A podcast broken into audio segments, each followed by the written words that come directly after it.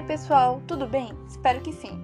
Bem-vindo ao primeiro e último episódio do podcast sobre minorias étnicas e sociais, uma iniciativa da turma do nono ano junto com a professora Paola Schetter, da Escola Municipal de Ensino Fundamental Justiniano Rocha, de Igrejinha Coqueiros do Sul.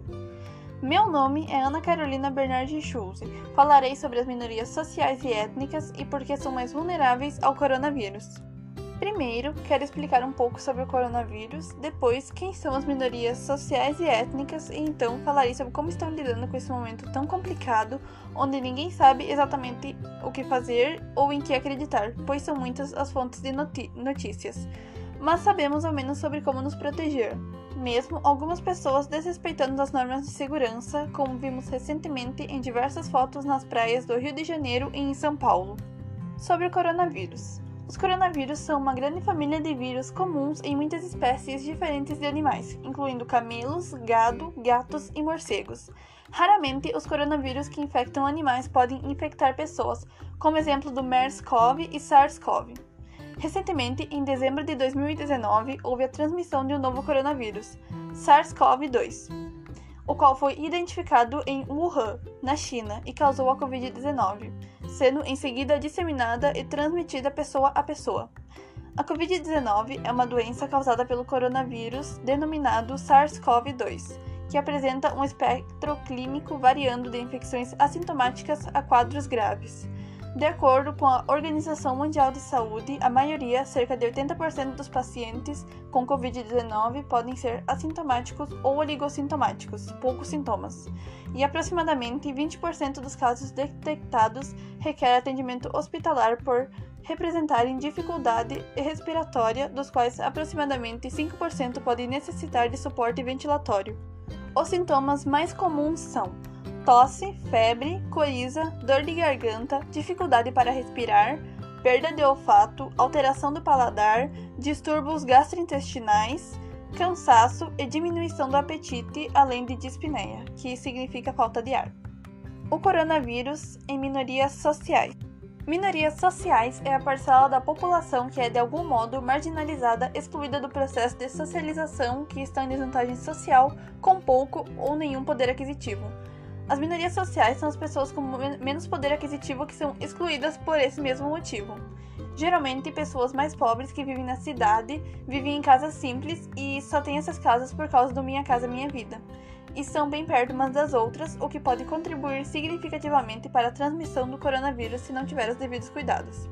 Em cidades grandes como Rio de Janeiro e São Paulo, são diversas casas grudadas umas às outras e apesar de muitos tomarem cuidado e seguirem as orientações da OMS, diversas pessoas não se preocupam com ninguém e saem por aí sem máscara para se reunirem com os amigos, e como essas casas são muito próximas, o risco de propagação do vírus é enorme, fazendo as mortes no Brasil chegarem em mais de 120 mil.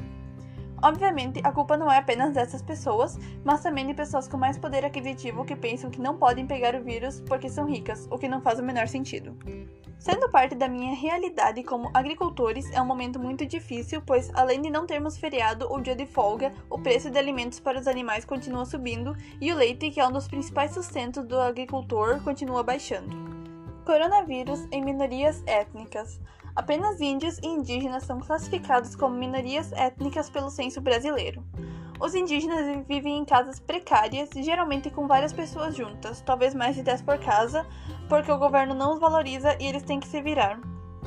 O que nos leva a pensar: como uma pessoa pode se isolar do resto com que convive se a casa é pequena e não tem quartos suficientes?